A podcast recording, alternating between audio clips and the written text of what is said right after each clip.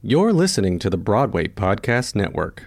Mom deserves the best, and there's no better place to shop for Mother's Day than Whole Foods Market. They're your destination for unbeatable savings, from premium gifts to show-stopping flowers and irresistible desserts. Start by saving 33% with Prime on all body care and candles. Then get a 15-stem bunch of tulips for just $9.99 each with Prime. Round out Mom's menu with festive rosé, irresistible berry chantilly cake, and more special treats. Come celebrate Mother's Day at Whole Foods Market.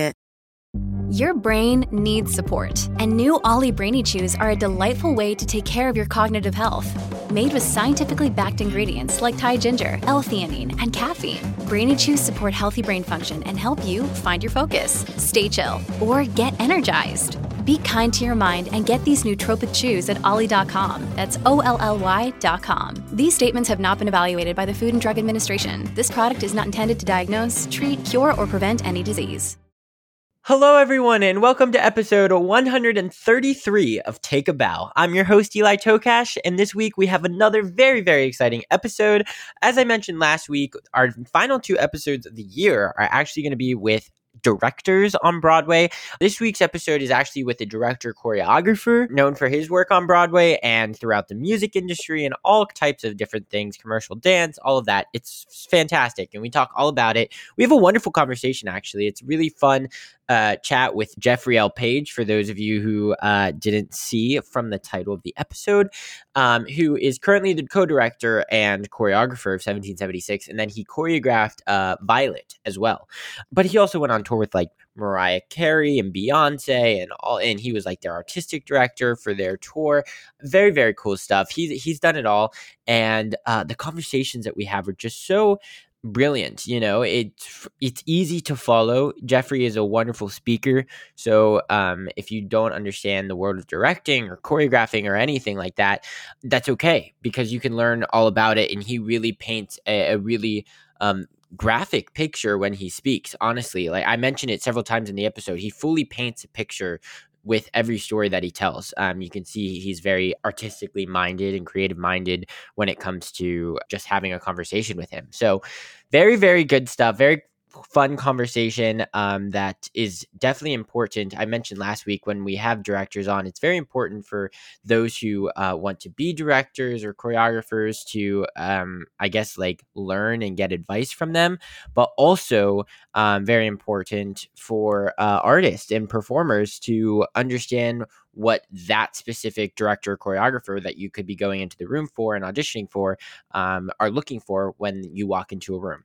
So uh, it's great stuff here and super, super valuable stuff. And I loved this episode for so many reasons. But before we turn it over to that, we got to talk about some Broadway news. And I am going to keep this week short because this is a bit of a longer episode with Jeffrey. He gave us a lot of his time, which I'm so grateful for.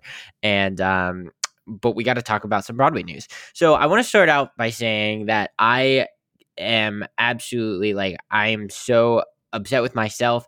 Last week I did not mention possibly two of the hottest and most important stories of last week. And I didn't get to share that in last week's episode. I, I don't know how I did not, but uh, I, I definitely definitely missed the boat on it and wanted to make sure that I, I talked about it and said my piece on on the matters at hand that I'm about to bring up. So last week we got the unfortunate news that both K-pop and Ain't No Mo are both going to be closing very abruptly and with very short notice. So um, this was in large part of the fact that it costs so much money to put on a Broadway show and tickets were just not being sold. Unfortunately, um, with that being said, they they literally had to make the decision that they would be closing the same week, both shows. That is K-pop and Ain't No Mo.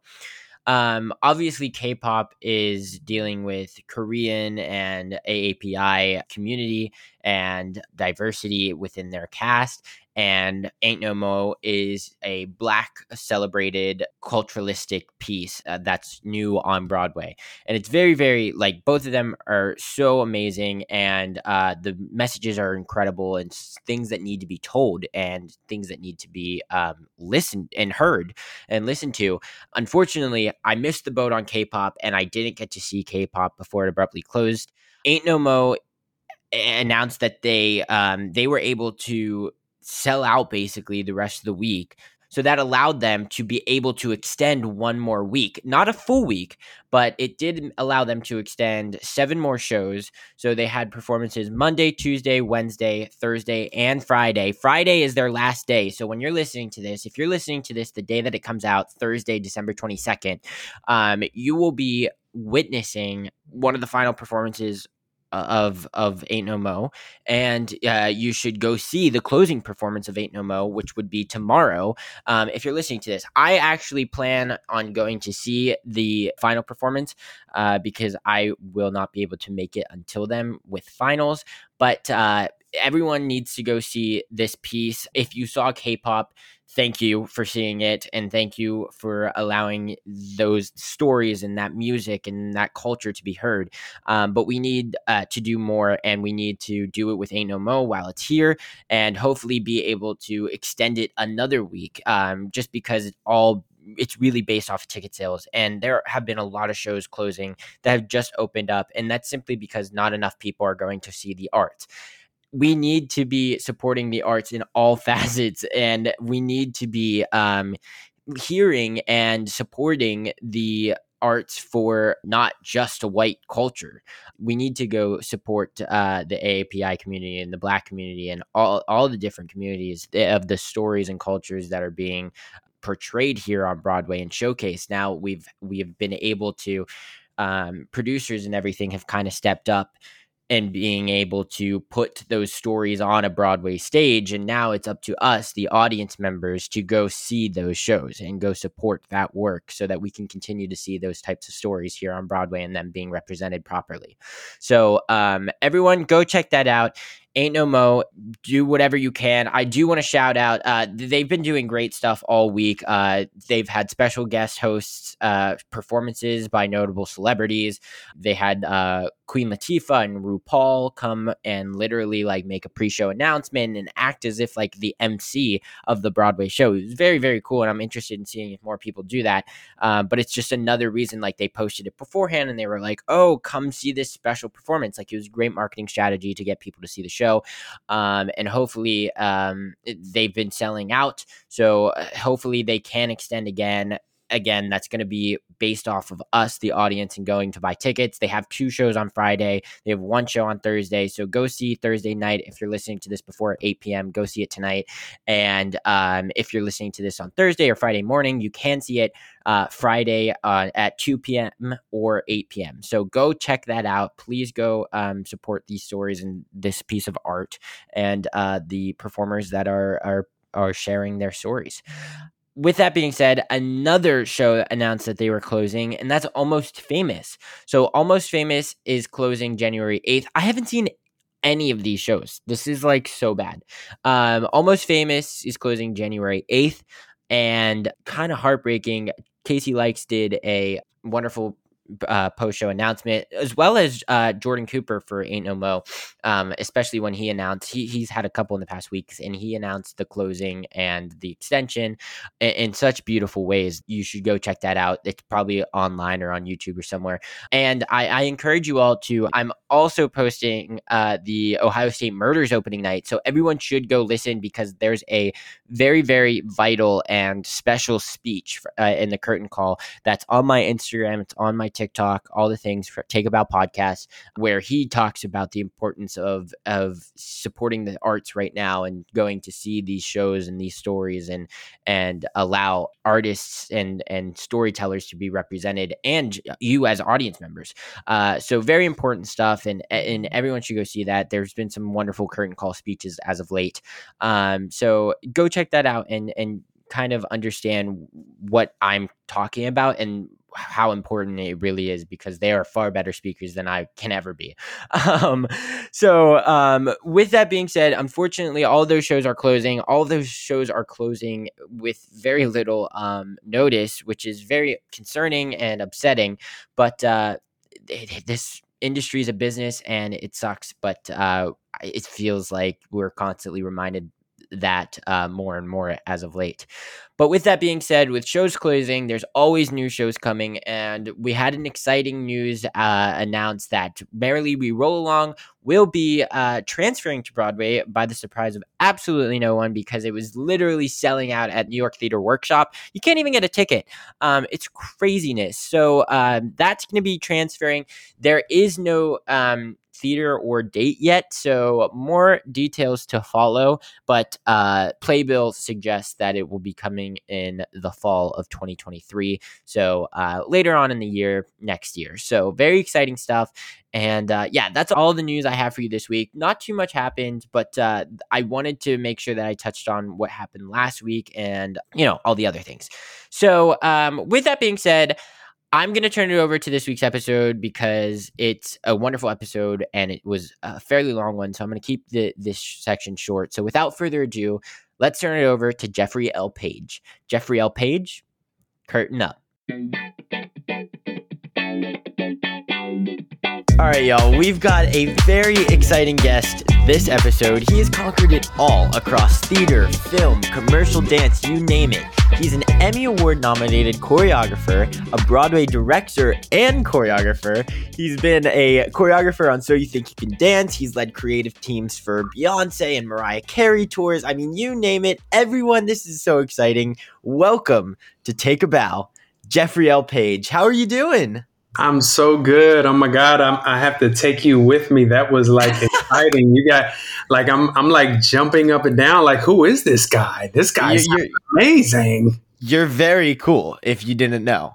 well, I um, appreciate that. Yeah, of course. I mean, you've, you've just done so much in your, in your career and this is just the beginning. You know, I feel like there's so much more that we'll, we'll be seeing so much more of you in, in for a while. Um, so I'm very excited. I appreciate you doing this. I like to always start out my uh, episodes kind of asking you what got you into theater what got you into you know the art form of performing in general and you know what was that moment that you were like oh i want to be telling stories through movement or performing and, and all that wow that's a that's a good question i guess i should start off by saying i teach it um, I'm a faculty member at Harvard, and um, I have a student who um, he recently he recently went to uh, he went to Yale to to go and see a, a play. He's my he's kind of like my my assistant, my my protege. He went to Yale to go and see a, a play Hmm. And um, we were talking about it, and he said, um, he said, Jeffrey, uh, like I understand now. And I was like, you understand what? What are you what are you talking about? You understand what? He said, I, I understand. Like this play was the greatest thing that I've ever seen in my life. Like it like I like I can't imagine my life without doing this. And he mm-hmm. said, to be honest with you, Jeffrey, I was a little jealous of those performers on the stage because I wasn't on the stage with them. And and it was that moment that he, you know, now he's like plunging into it. He's like, Jeffrey, wherever you go, I want to be, you know, if you go to LA, if you go to Rochester, if you go to, you know, England, wherever you go, I want to be. A similar thing happened to me. Um, wow. uh, to to answer your question of how did I get into this thing when I was a kid. Um, when I was a kid, of course, I loved, you know, um, seeing the the what is it the the school programs where actors would come to the school programs and and do like a um, a play or something. I just I loved all of that. Um, and then I went to I went to a, a, play from this company in Indianapolis, Indiana, which is where I'm from. Uh, the company is called Asante Children's Theater and I went to this play, and I I, I was probably about uh, I was probably about ten years old or so, mm-hmm. and similar to the student to my student who I just told you about, I couldn't stop thinking about this play. Like I was like, man, like the camaraderie of kids on a stage, they look like me, they sounded like me, they like I couldn't stop thinking about this play. Mm-hmm. Um, and and then I joined. Uh, I was a hip hop, like I was heavy into hip hop dance when I was a kid, and so in Indianapolis they have these um, these dance con- this dance competition. This dance competition is called Star Quest, and it's just like a little neighborhood competition. Um, but the, the but in Indianapolis we take it very seriously. It's basically like you know groups are formed, you know hip hop to you know hip hop dancing. You know it's like maybe two to upwards of like maybe ten people are in a group, and and I used to love going to StarQuest. That was the highlight of my childhood was going to StarQuest to like see these dancers. It was like it blew my mind, and um, and I wanted to like participate. Mm-hmm. And so there was a, a. I was walking down the street and I saw a poster um, that said uh, tryouts for hip hop dance group, and I said, "Oh my god, I, I want to go." So I went, and it was no hip hop what? It was this lady who is now my dear mentor and my friend. Um, her name was Mijiza Soyini, and she was teaching African dance. Wow. And I was the only boy there. Wow. And it was it was probably about 20 or 30 girls, you mm. know, and I was the only one there. I was the only boy there. Right. And I liked it a lot. So, like in between football practice and basketball practice and after and and before baseball practice and karate and I would I would like negotiate my time to make sure that I was always at rehearsal. And and so between Asante Children's Theater, which I ended up joining, um, you know, after I saw that play, and uh, this particular dance group, between those two groups, I got bit by the bug. Yeah. That's you know. Yeah, yeah, and so yeah. that's essentially what happened. That's and, amazing. Um, yeah.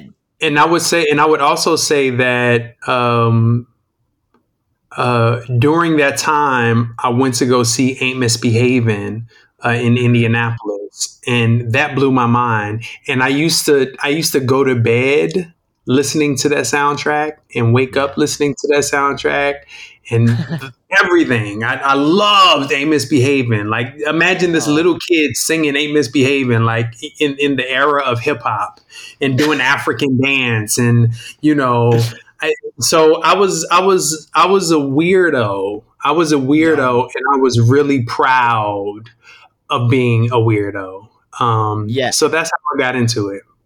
Hey, aren't we all? We're all weirdos. That's why we chose this profession. You know, it's good stuff. It allows us to go on stage and perform and just to like be weird and just have fun, you know?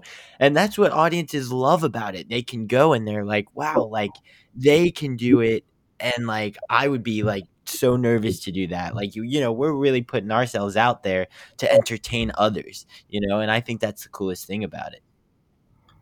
Yeah, it's it's quite amazing, right? You um you know that thing that you said you put yourself out there to to entertain others. I, I look at it a little bit differently. I look at it like you are putting yourself out there to to to say something to desperately say something. Um, I, I think we're taught we're, we're taught that you're entertaining them but in actuality you're trying desperately to say something you know right. in, in, the same way that a poet you know, is attempting to to say something in their poetry, and a and a singer is attempting to say something in their song. Like you're desperately attempting to say something, but there are no words to say it. The words right. don't exist like it, it, you know so you have to you have to do it inside of your voice in a different kind of way. You have to do it in your body in a different kind of way. Um, and that that's what what makes it possible so that you can say something and actually begin to shift people internally. You know mm-hmm. to i like to think of it as rearranging their internal furniture you know? Yeah so that's what we are. That's what we. Uh, that's what we do. Is we we're like vampires, and, and we need it. you know, it's it's a blessing and a curse. You know, um, and I believe that I believe that it's a divine blessing and a curse. Um, yeah. So I agree with you. I think I think we're we're in this thing because we are desperate to say something. Uh-huh. Um, that words don't always allow us to say. Right. Right, right, right. And we're and we're able to to you know present the the topics in open conversations to something that may be harder to translate in words. You know, 1776, which is a show that you currently have on Broadway, does so in such a beautiful way without even needing to. You know, you've got a, a group of fantastic uh, female, non binary, trans identifying artists on the stage playing a quote unquote traditional male role or like a male figure in our history and and, and you know you you've kind of created a revolutionary thing in in in this art form of 1776 i mean what does that kind of mean to you and what does it mean to you know tell that story from all of those different perspectives that aren't you know older white men? With kizik hands free shoes motion sounds something like this Kizik helps you experience the magic of motion. With over 200 patents and easy on, easy off technology, you'll never have to touch your shoes again. There are hundreds of styles and colors, plus a squish like nothing you've ever felt. For a limited time, get a free pair of socks with your first order at kizik.com/socks. The longest field goal ever attempted is 76 yards. The longest field goal ever missed also 76 yards. Why bring this up? Because knowing your limits matters, both when you're kicking a field goal and when you gamble. Betting more than you're comfortable with is like trying a 70 yard field goal, it probably won't go well. So set a limit when you gamble and stick to it. Want more helpful tips like this? Go to keepitfunohio.com for games, quizzes, and lots of ways to keep your gambling from getting out of hand. Um, it's interesting. Uh, y- yet, yet another uh, very good question that you ask, Mike. Thank you. Um, let's see. Um, so when Diane Paulus came to me and she asked me to work on this show with her, sure. Um, I had no clue what 1776 was. like, not just the play, I literally had no clue what like I had no clue what I was like what, I don't even know what that means. What's that what is 1776? Right. And call it whatever whatever you want to call it. Call it, you know, bad education, call it whatever you want to call it. I had no clue what 1776 was. And yeah. I know that I'm not alone because at least in the communities that I run in, um, most black people are like I have no clue what 1776 is. Like I have like not a clue. What like what what is that thing you're doing, Jeffrey? 1785. What what is that? right. And so right. and so I, I couldn't understand why she asked me. I just couldn't understand why, you know. Right. Um, years ago I did company uh, at Barrington Stage with Julie Boyd. This is Stephen Sondheim's company and I had the same curiosity like why why are you asking me to do company like Stephen Sondheim is this white guy Julie you're like this white lady the whole company is like a white cast shouldn't you ask like a white choreographer to do it? Like, right. I'm I'm a little like why why and, and I actually and I actually had this conversation with Julie. I, Julie is someone who's like a mentor to me. I consider her to be like my aunt. Oh. Um, and uh, we were at lunch, and I said, Julie, why why did you ask me to do company? Um, and I loved her answer. It, it's very different than the answer for, for that. It's very different from the answer that you're asking right now. Right. What she said is, Jeffrey, because you need you need to be more versed at at stuff other than just black stuff. Now, mm-hmm. eat your food, right? So, with respect to Diane asking me this, I'm I'm thinking to myself, this doesn't include me. This is like a bunch of old stuffy white people who and and I don't I, I don't fit into the narrative of America. I mm. don't fit into that narrative.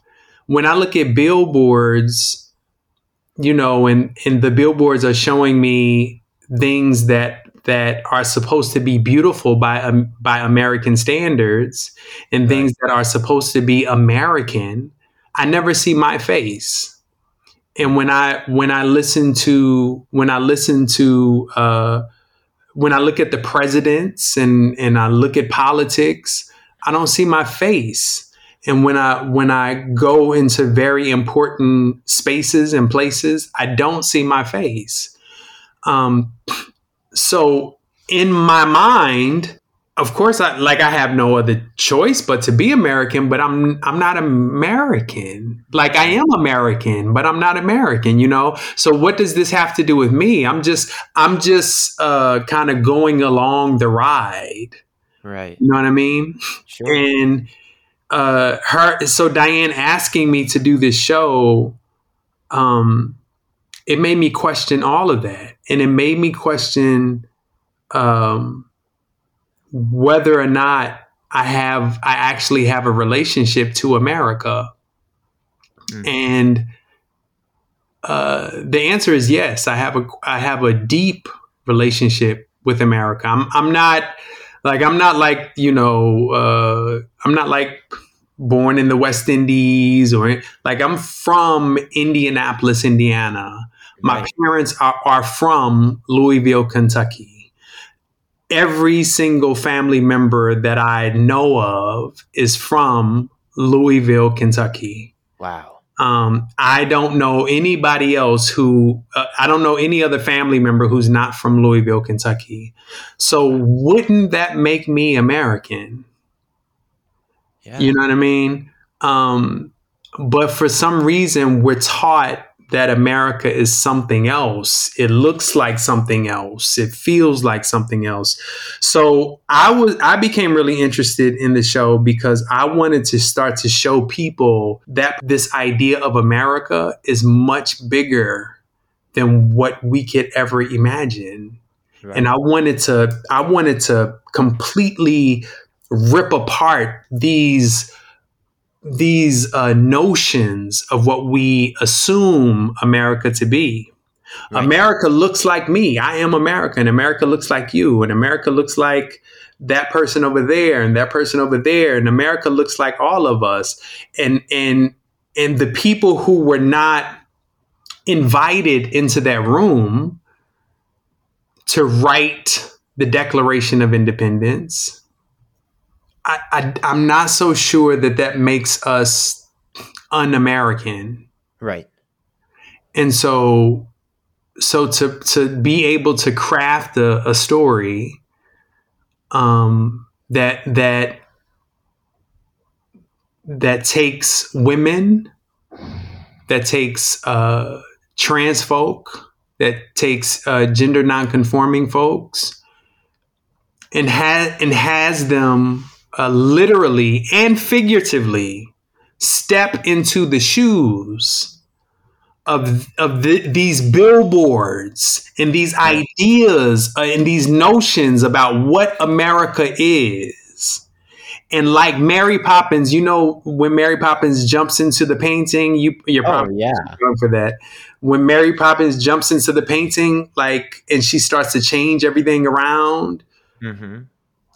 You step into the shoes and you jump into the painting, you jump into the narrative, Yeah. and you experience the narrative in another kind of way. Right. And you open up the narrative, and then you go through this ritual enactment. And then at the end of the ritual enactment, you you lay yourself bare and you and you show I am American. I am. So in in in every single way that that you mistreat me, I am American. In every way that you have told me that I am savage and barbarian and un-American and and alien, I actually am American. And so that's what that's the reason that I wanted to do the show, and that's the reason um, that, that that's the thing that fueled me Mhm. into, into wanting to create this narrative, uh, especially f- for people about people who uh, systemically are taught that they are not American Right. or they don't belong or they they they they don't or they're not invited into the room into the special room where all of this all of the decisions get, gets made.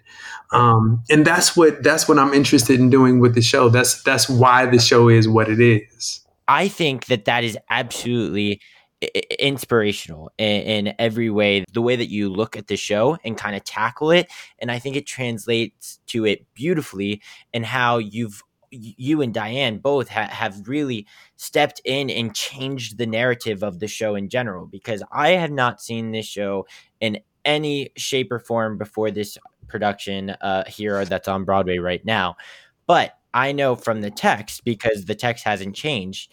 If I saw a bunch of white men up on the stage, it would be in a completely different show. It would probably just be like glorifying America and everything. And now, with this special production with all of these diverse performers from all uh, all female and all trends and all races and, and cultures and all these wonderful things that you see on stage, you forget that they're playing the roles of, of men you know they're having relationships with one another and, you you kind of that goes over your head you know you see a woman in power and you don't even see that as abnormal as an audience member and i think that that is because of the work that you have put in in stepping into this and and really tackling it to to really show that no we're all american. We all have ties to it. So do you kind of pride yourself on on the process that you kind of took in the room and finding out and and making sure that you were able to tell this story in such a powerful and clear way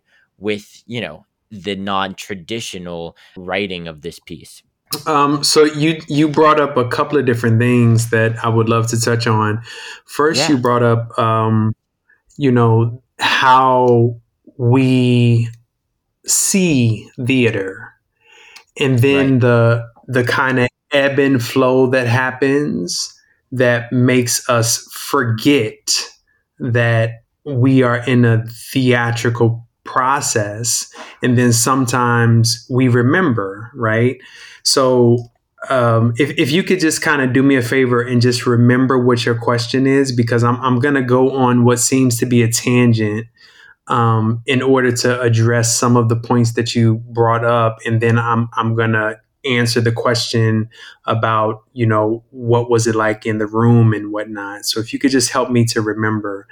Uh, so the first thing that I'll say is theater is not real right theater theater is not meant to be a museum does that make sense it's not Yeah. meant to be uh it's not meant to be a, a, a um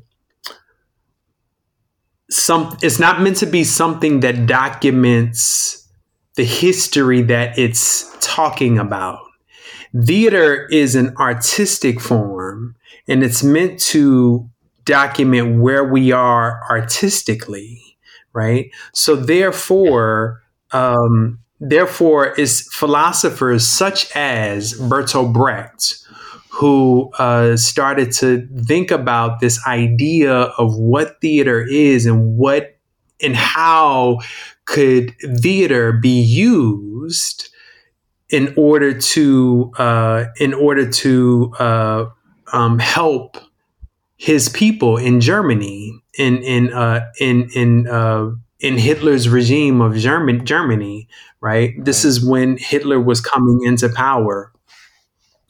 So Bertolt Brecht was very scared for his people, right? Because he saw mm-hmm. something that other people couldn't see. So he he started to think about a device that would help people to see the difference between illusion and reality. Hmm. Like illusion and reality. Like I'm lying and I'm telling the truth. So he yeah. so to build up that muscle of of illusion versus reality. And I'll give you an example of it. So when you look at Peter Pan, right? Let's imagine we're going to the theater to watch Peter Pan and um, Peter Pan is hoisted up by cables and pipes and all kinds of things, right? Sure. We see Peter Pan flying, but then there's a moment where we give in to the theatrical process and the mm. and the cables and pipes uh, they disappear and we actually believe that he's really flying and then in the next five seconds, we see the cables and pipes. and then in the next five seconds, we don't see the cables and pipes. And then in the na- that next five seconds, we see the cables and pipes. So it's like this ebb and flow of of of like muscularly working the mind so that you see the cables and pipes, you don't see the cables and pipes. You see the cables and pipes, you don't see the cables and pipes. The reason that I'm bringing that up is because um, we didn't change much of the text, right? Right. But these are people who historically were not meant to belong inside of these characters right? Right. So so in one moment you're seeing women trans folks and non-binary folks uh, uh, on on stage. And then the next moment you're not. And then the next moment you are. And then suddenly everything disappears.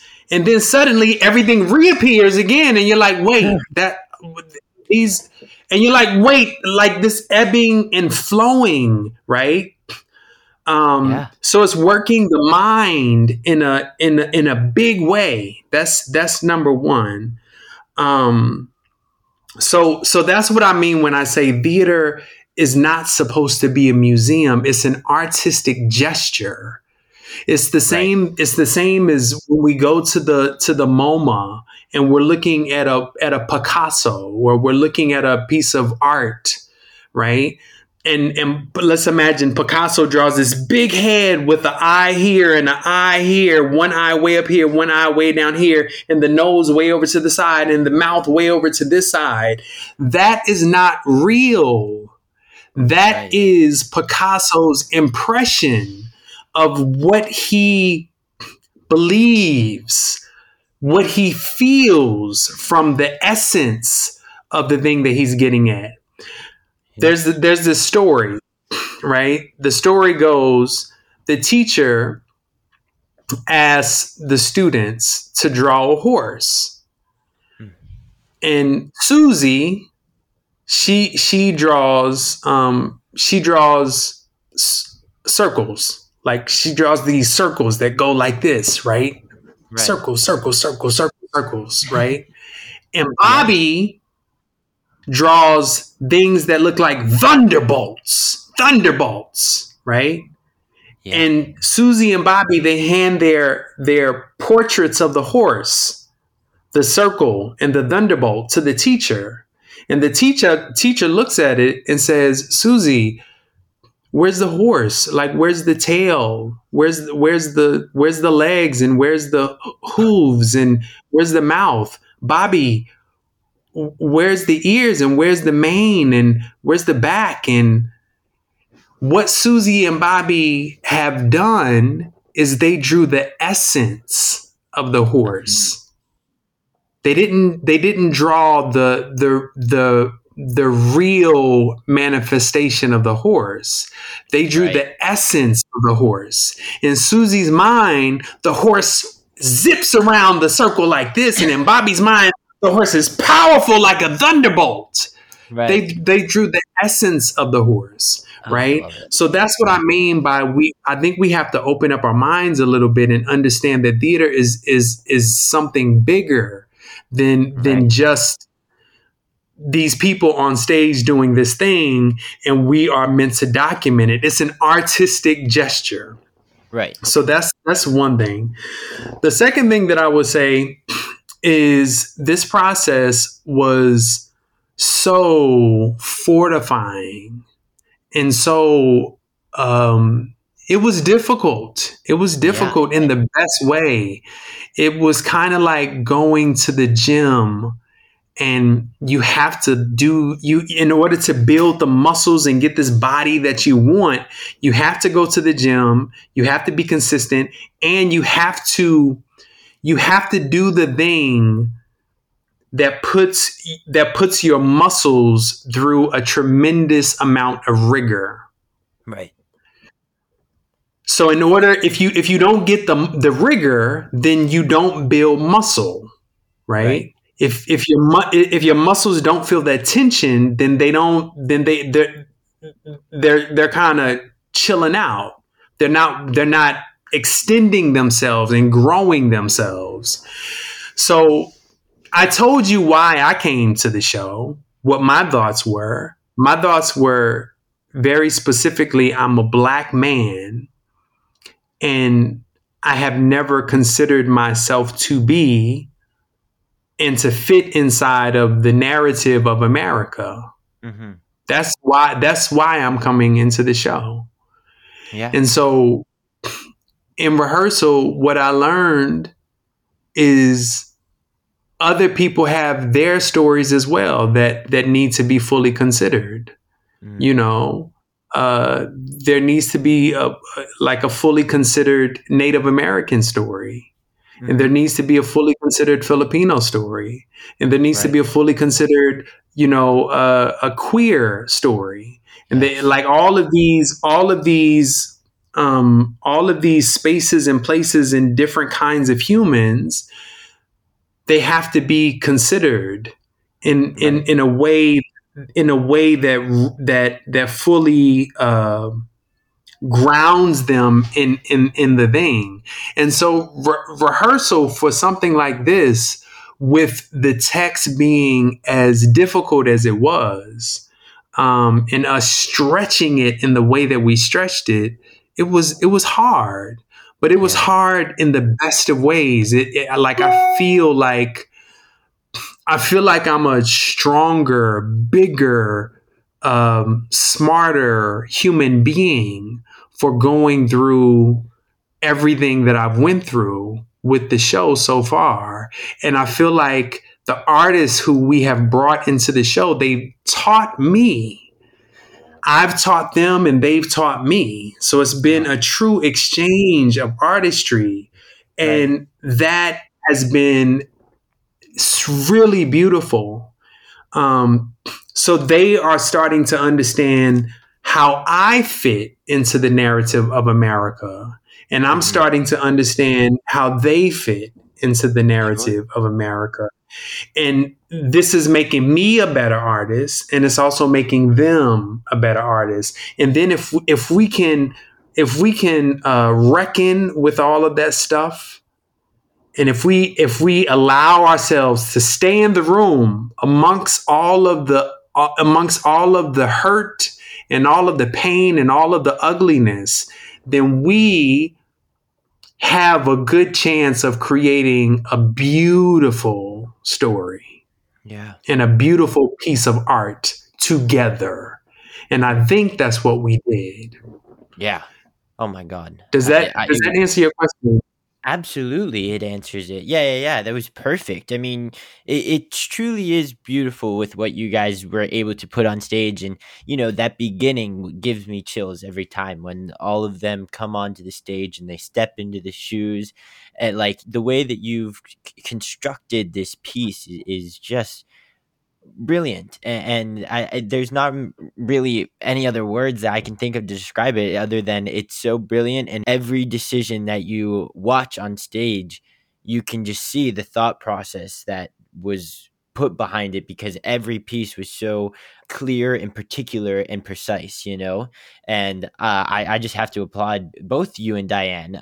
I wonder too like with the co-directing thing like is that something that you had ever experienced or ever like um how just how that works in in figuring out you know if you think of a choice do you run it by diane and or and vice versa and then you present it to the performers? Like how does that work Yeah, it that's basically how it works. Is uh is it, you know, think of think of um think of a producing team. right Like one person is one person is really good at the engineering and the other person is really good at the at, at whatever the other thing is and they come together and they make the perfect team. Hmm. Um I think with Diane and I, Diane, she is uh, she's really interested in um, in in in ideas around feminism, yeah and I'm interested in in ideas around feminism too. But she's really interested and she's she's very uh, well versed in the history of feminism and what that means, and she has a different kind of relationship than I have with with feminism. Um, I am specifically interested in uh, in being black in in race politics of America. The, the race politics of America. And I'm sure that she's interested in race politics of America too, but I have a I, ha- I think I have a different kind of um, a different kind of relationship with race politics in America. I, you know, I, I think I have a different kind of trauma with race politics in America right um, than than Diane might have. Doesn't mean it's it's bad or good. It's just a different kind of relationship. And so when you put those two things together, um, we always act as a team. So if I have an idea, the first the first person I call is Diane. Wow. It- you know, it's a text message at you know two o'clock in the morning. It's hey Diane, did you see um, did you see Ketanji? Uh, did you see Katan- the Katan- the Ketanji hearing? Um, and and and wow, wouldn't it be interesting if we if we created that picture? You know, of John. Like, what if Ketanji is John Adams? Like the Yeah. way Ketanji was sitting at that l- tiny little table and taking all of these people's stuff, like Right. you know, and you know, it, oh Diane, did you see? Did you see this? And did you see like we you know we have tons of text message of text messages of you know did you see this and did you see that and did you oh my god January 6th. Oh my God, that's crazy. Oh my God, George Floyd. Oh my God. Like we've had tons and tons of conversations around around this stuff. So we've been building this up, you know, Right. for, for for almost uh four years. We've been in conversation with each other about about these concepts and these ideas, you know, um and what our hope is with respect to to shaking an audience. And when I say shaking an audience, what I mean is um it let can if we could imagine like a just imagine a, a priest right a priest going about a uh, a particular ritual, a, the sacrament of a priest, right? He does the thing and he pours the thing and then he lifts the thing up and he says the thing and then he reaches for the thing and then that happens. Now let's imagine if this priest in the midst of it all pauses. Just pauses Why do you think he's paused? I couldn't tell you. I would probably right? think he forgot something. why why do you think he might have forgotten something? Cuz I feel like that may be what I may do. Like if I forget something, I freeze and I start to like think about what it is that I forgot. With the Lucky Land slots, you can get lucky just about anywhere. This is your captain speaking. Uh, we've got clear runway and the weather's fine, but we're just going to circle up here a while and uh, get lucky. No, no, nothing like that. It's just these cash prizes add up quick. So I suggest you sit back, keep your tray table upright, and start getting lucky. Play for free at LuckyLandSlots.com. Are you feeling lucky? No purchase necessary. Void where prohibited by law. 18 plus terms and conditions apply. See website for details. Judy was boring. Hello. Then Judy discovered ChumbaCasino.com. It's my little escape. Now Judy's the life of the party. Oh, baby. Mama's bringing home the bacon. Whoa. Take it easy, Judy. Chumba. The Chumba life is for everybody. So go to ChumbaCasino.com and play over 100 casino style games. Join today and play for free for your chance to redeem some serious prizes. Ch-ch-chumba. ChumbaCasino.com. No purchase necessary. Void where prohibited by law. 18 plus terms and conditions apply. See website for details. Judy was boring. Hello. Then Judy discovered ChumbaCasino.com. It's my little escape. Now Judy's the life of the party. Oh, baby. Mama's bringing home the bacon. Whoa. Take it easy, Judy. The Chumba life is for everybody. So go to ChumbaCasino.com and play over 100 casino style games. Join today and play for free for your chance to redeem some serious prizes. Ch-ch-chumba. ChumbaCasino.com. No purchase necessary. Void where prohibited by law. 18 plus terms and conditions apply. See website for details. So I guess what I'm getting at is maybe the thing that, that gives him pause is maybe he's visited by a spirit. Right. Maybe there's something that he sees that strikes him and he can't move. Mm. So that is so it's a rupture. It's a rupture. Like you know the you know he does he's going about the the ritual. He does the this and he does the that and he does the this and he and he does the that and then he's supposed to keep doing the thing. Right. And then he just he stops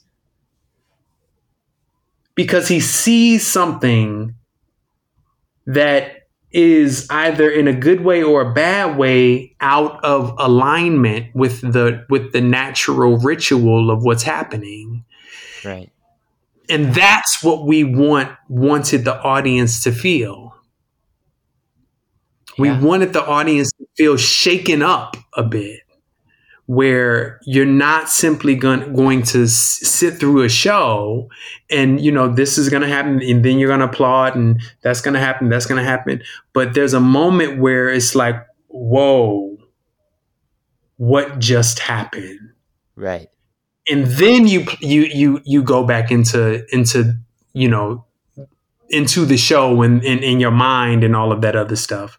So I think we were both really interested in finding those moments um, that really kind of shake and rattle the audience. Um, yeah. And so that that that that was the that was the thing. Does that does that answer your question? Yeah, absolutely. Just the the process of you two is just, it, it's just fascinating. I'd never seen I don't know if this is ever the first time that we've seen two directors on Broadway work on the same piece, but I feel like I've never seen that. Um, I, am curious. You know, we we talked about you know with the billboards and with modern day America, and you know you don't often see in the rooms. You you often are one of the only black men and you are you don't see many faces like you.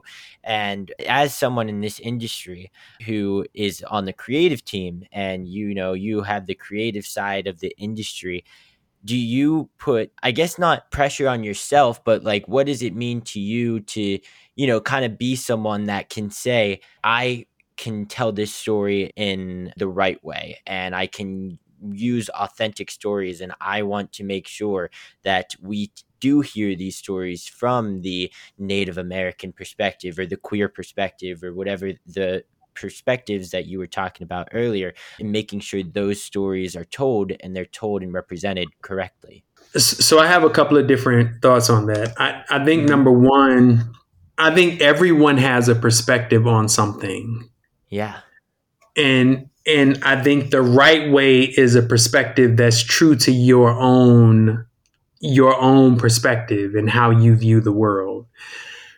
The second thing that I'll say is um, the beautiful thing about theater is you are building theater in in collaboration with many many many other designers and artists right so as a as as the director you're only you're only conducting energy you're right. not you know sometimes you sometimes you you uh you provoke the conversation but most mm-hmm. of the time you are conducting energy let's imagine that i'm a conductor at the center of a humongous uh, world class uh, uh, symphony okay mm-hmm. and let's imagine that i have a, a gentleman here to my left who has been playing his violin, let's say he's 80 years old and he's a master. He's a master, right? Let's say he's been playing his violin, you know, for 70 plus years. Mm-hmm. And here I am, you know, barely 40 years old, you know, and I'm conducting, right? Mm. What is my job? do I turn to this to this person, to this master, and do I teach him how to play his violin? Or am I simply am, is my job to listen to everyone? Listen right. to everything that he's giving me and everyone everything that these people over here are giving me and so on and so forth. And and and I'm trying to find a way to make it legible to right. the audience who is paying attention right? Yeah. So so I believe that it's not my job to turn to this master violinist and to say, you know, if you hold your fingers like this and you do this and you do that, you know, you could get a better sound of it. That's not my job. My my job is is to is to is to put everyone on the same page, is to somehow get everyone's in, in all of their brilliance together on the same page and for and for us to tell a story, a story uh, that is in harmony. Sometimes a story that's in disharmony. Sometimes a story that's that is in unison. That's my job is to is to get us all because if if we have all agreed that we are in harmony then we have all agreed that we are in harmony. And it's my job to make sure that that i am um, a, the custodian of making sure that we are all in harmony right. if we are all in disharmony it's my job to make sure that we are we are that the key is is a is a discordant key that is that it should rub you and and shriek in the in the way to make the audience uh, you know shiver a bit you know? Mm-hmm. and we have all agreed upon that. If we have all agreed that we are in unison then we have all agreed that we are in unison. And it's my job to keep us right there what we have agreed on. So as a director it's my job to be at the center of the lighting design, the costume design, the scenic design, the sound design, the music design, the vocal design, as well as the actors on stage, as well as the choreography design. It's my job to sit directly in the middle of that and say, okay, okay, so what about this? But the the, the costume designer doesn't turn off their brain. They, they're simply they're simply they're they're attempting to uh, to be in accordance with the bigger vision, if that makes sense. Right. Right and it's hard to be in accordance with the bigger vision if you're trying to pay attention to the bigger vision right. like you have to you have to really you have to focus on your work focus mm-hmm. on your work into your garden right? And right. then the person whose job it is to to make sure that everybody who is separately tending to their own garden the like make sure that they have room that they can pull some of your reds and they could pull some of your blues and they could pull some of your purples and they could pull some of your goldens in order to make an explosion of colors and tastes. Right. Does that make sense? Yeah absolutely. so so so this isn't this so i would say to to lay to lay this bigness of of of an artistic gesture solely on the director I don't I don't think it's I don't think that's what it is. I think I think every artist is in dialogue.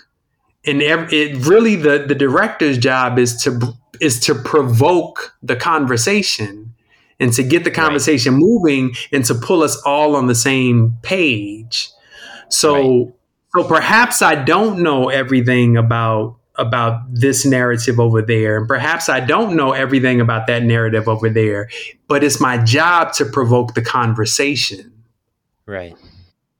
Yeah, Does that make no, sense? That total sense. Yeah, for sure. I'm obsessed yeah. with the way that you tell these stories and using the imagery. It's so like your your mind is just a, creative habitat, and it's just fascinating to listen to you speak and, and answer these questions. It's, it's unreal.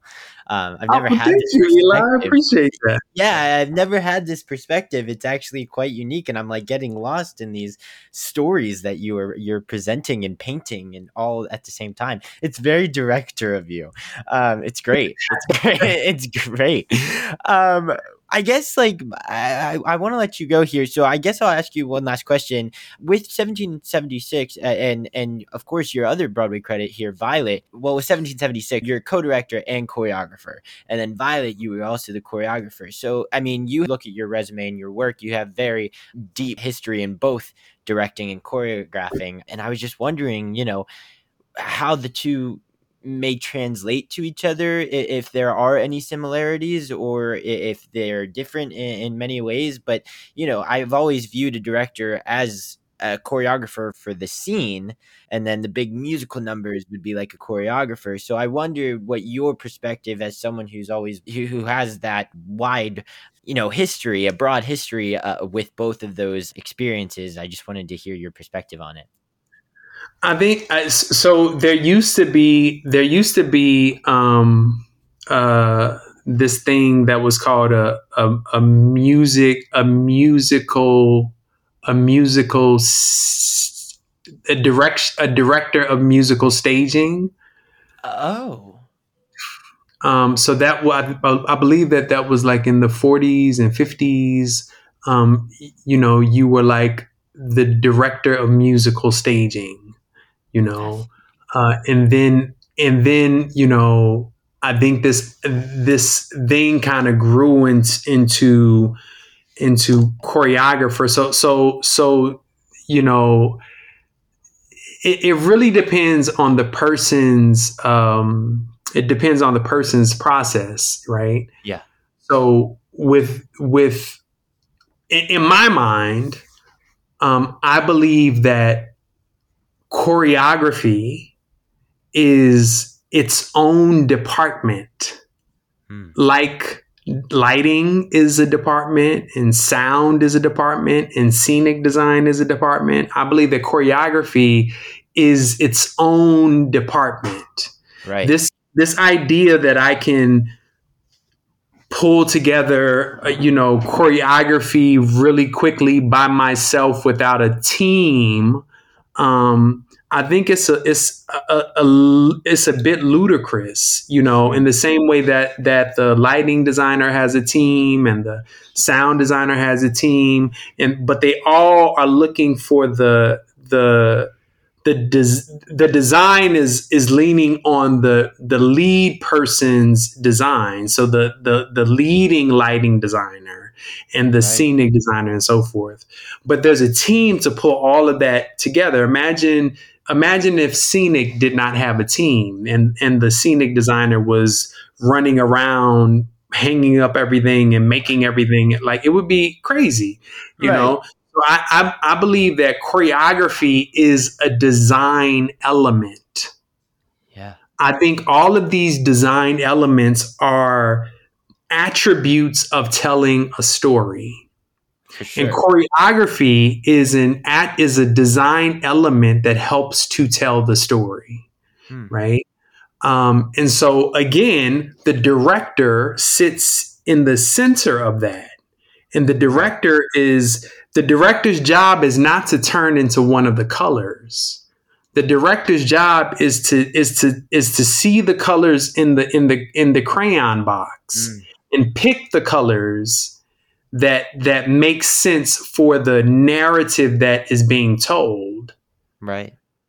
You have some and I've seen some situations where um, a choreography headed person who did not have their eyes on the dramaturgy nor the narrative, um, mm. but were more interested in the choreography. I've I've seen I've seen instances that I will not name.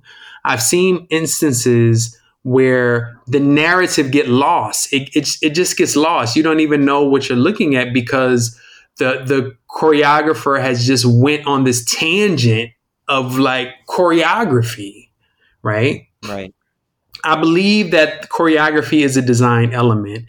George C. Wolfe, and I, I actually get this from Jeanine Tesori, who's a very good friend of mine and a mentor of mine, she said, uh, we were in violet rehearsal and she said, do not luxuriate. And she oh. said, she said, I get that from George Wolfe. And what that means is like imagine if if we start to sing a song and we and this note happens this beautiful note happens and we're like oh this is such a beautiful note. Oh my god. And then we allow that and then we allow that note to take lead and that note goes this way and that way. But we had we had we had a we had a, a trajectory and that right. note has taken us away from our trajectory that's called luxuriating. Mm-hmm. Do not luxuriate. So it's the director's job to make sure that we don't luxuriate, that we stay on course. So so it's the director's job that when she or he picks up purple from the crayon box, that the whole painting doesn't turn into purple. Right. Right. And he, he or she picks up red from the crayon box, the whole painting doesn't turn into red. Yeah. yeah. Like we have a we have a we have a, a job. That your job is to, Yeah, your job is to draw a tree. That's yeah. what it is. And I need the purple to do this and I need the red to do that right? Yeah. I need the purple to make this pop. I mean, need the red to make this pop. But if I start, if I pick up the red and I say, "Oh, this red is so pretty. Oh my god, I want to use it more. I want to use it more. You want to use it more." That is called luxuriating, right? And and it's the director's job to say, "Whoa, whoa, whoa, whoa, whoa! Remember, we have a job to do. We have we have to get to the finish line." Yeah. Right. So so these are two different these are two different things right and right. i think it's possible to do both you know especially if you if you have training in both um but these are essentially two different things choreography choreography is the dramaturgy of how of choreography is the dramaturgy of gesturism in the body in motion mm. right as it yeah. relates to the bigger dramaturgy of the of the of the story in question. Directing is something very different. Directing directing is the story in question and how do I pick the right the right design elements and the right crayons to to color with. Yeah, and that goes back to it, it totally does. And it goes back to what you were even saying earlier on how, you know, theater is a collaboration. You know, that's like the bottom line. It's not, you know, one person stealing the show. There's so many different elements in it for a reason. And if they don't all complement each other, well, then the story is just not going to get across in the most genuine way, you know, or in the most, you know, impactful way. Right so it totally makes sense the way that you you kind of painted that picture as well. Um, i love it. It's so cool Jeffrey, I mean, I, I, can't thank you enough for taking the time out of your day. I know we ran a little long, uh, but I could literally talk and listen to you talk for for hours. Literally, you're like a motivational speaker uh, of theater and and art. It's amazing. It's wonderful. Seriously, I I can't thank you enough, and you absolutely deserve to take a bow. So I appreciate you a lot, and thank you for sharing your story and your kind of process in the theatrical process in 1776. Thank you, Eli, so much. I really appreciate it, and I really, really commend you for for the work that you're doing. So, applause, applause to you as well. Thank you so much, Thank Eli. You. Thank you. I appreciate it. And this is just, uh, we will be seeing a lot more from you. And I can't wait to follow you along and follow those journeys because I'm, I'm a big fan. So I just wanted to let you know. thank you, Eli. From your mouth to God's ears. Yeah, thank you. Take a bow, Jeffrey L. Page. Come on, that episode was so much fun. He's literally done so much. I mean, we didn't even get to talk about his Emmy Award for his choreography. I didn't even get to talk to him about So You Think You Can Dance and, and the, the commercial dance that he's done and Beyonce and Mariah Carey tours and all the things. I could have talked to this man for literally hours hours on end. And uh, for those of you who are, you know, 1776 fans in particular, I absolutely love the show, but we will uh, get more into that with next week's episode. So I did have to save some questions for next week's episode as well because we are, are going to be talking more about it. And we talk about it on this episode. And isn't his storytelling so great? I'm obsessed with his storytelling. But Jeffrey, I again can't thank you enough for for coming on and sharing all those wonderful stories. What he had to say about, you know, what it was like to be in the industry as a person of color and what it's like to be kind of like leading the industry as a director and choreographer, hiring people and all of that thing, all of that and like what he's looking for and when he steps into an audition room and this and the work that excites him Um, that he chooses. It's just wonderful. And there's so much to digest with this episode. There was a lot of great conversations happening and meaningful conversations happening. So I hope you all enjoyed it and appreciated it. And that being said, tune in to next week's episode because next week's episode is probably the biggest one of the year. So excited for it. But until then, I want to wish everyone a happy Hanukkah to all who celebrate, as that has officially begun from last week's episode, that is. Um, I know we're already a few days in. But uh, then, of course, I also want to wish everyone a Merry Christmas to those who celebrate that. Obviously, that's not till later this week. I don't even know what day it is, and I don't even know how many more days there are till it. So I'm not even going to try. But yes, Merry Christmas, Happy Hanukkah, Happy Holidays, all the things, whatever you celebrate. Thinking about you. We hope that you're having a wonderful holidays with families and whatever you may be doing to celebrate.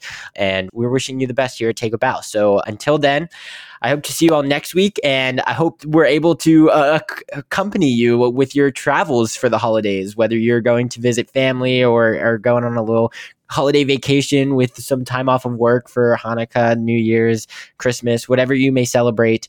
We hope that uh, we can give you all some entertainment along the way and to your safe travels if you are traveling. So stay tuned and be sure to keep following our social media and all the things because we are putting out uh, red carpet opening night and content that are take a bow related. And we have a bunch of interviews with celebrities and all the things. So go check that out and that's happening just at random. So be sure to check in if you're interested in looking at that stuff. We will have an Ohio State Murders one out, so you should be checking that out if you haven't already. So thank you, everyone. Have a great week and happy holidays and safe travels if you are traveling. And I can't wait to see you all next week. Bye, everyone. Have a great week. For this episode's curtain call, I would like to recognize a few people who also deserve to take a bow. This podcast would not be possible without the help from Dori Berinstein, Alan Seales, Kimberly Garris, and the team at the Broadway Podcast Network. Next in line to take a bow are our fabulous editors, Jessica Lauren, who edits the audio of the podcast that you just listened to, and Tessie Tokash, who edits the videos and visuals for this podcast. And how about a bow for our executive producer, Chris Griner? And our final bow are extra special to the patrons Brian Thompson, Pat McNamara, the listeners of PCC, as well as all of the other patrons for their continued support. If you're interested in becoming a patron, go to patreon.com slash TAB. If you enjoyed this week's episode, make sure to subscribe on the platform that you are currently listening to this on, or go check out our YouTube where you can watch the episode. You can also subscribe, like, and comment on there as well. If you're more into the regular social media and want to follow us, you can do that at Take a Bow Podcast across all social media platforms. The music of this podcast was made by Nikki Torsha and Cormac Collinon, and the logo was created by Giselle Bustos. And that wraps up this episode's Curtain Call. Thank you all again for listening to this week's episode, and I can't wait to see you next week. Bye, everyone. Have a great week. Hey, it's Leslie Odom Jr. here on the Broadway Podcast Network to tell you about the Rise Theater Directory, a program of Maestra Music. Rise is a national online resource designed to connect and empower backstage and administrative and creative theater professionals from underrepresented backgrounds. If you work or aspire to work in the theater community, this can help you find your next project. And if you hire theater professionals, search the Rise Theater Directory to find your next team. Create your profile now and get more information by visiting risetheatre.org. That's theater with an R E R I S E T H E A T R E dot org because only together we rise. Hello, it is Ryan, and we could all use an extra bright spot in our day, couldn't we? Just to make up for things like sitting in traffic, doing the dishes, counting your steps, you know, all the mundane stuff. That is why I'm such a big fan of Chumba Casino. Chumba Casino has all your favorite social casino style games that you can play for free anytime, anywhere with daily bonuses. That should brighten your day a little. Actually, a lot. So sign up now at chumbacasino.com. That's chumbacasino.com. No purchase necessary. Group. Void were prohibited by law. See terms and conditions. 18 plus.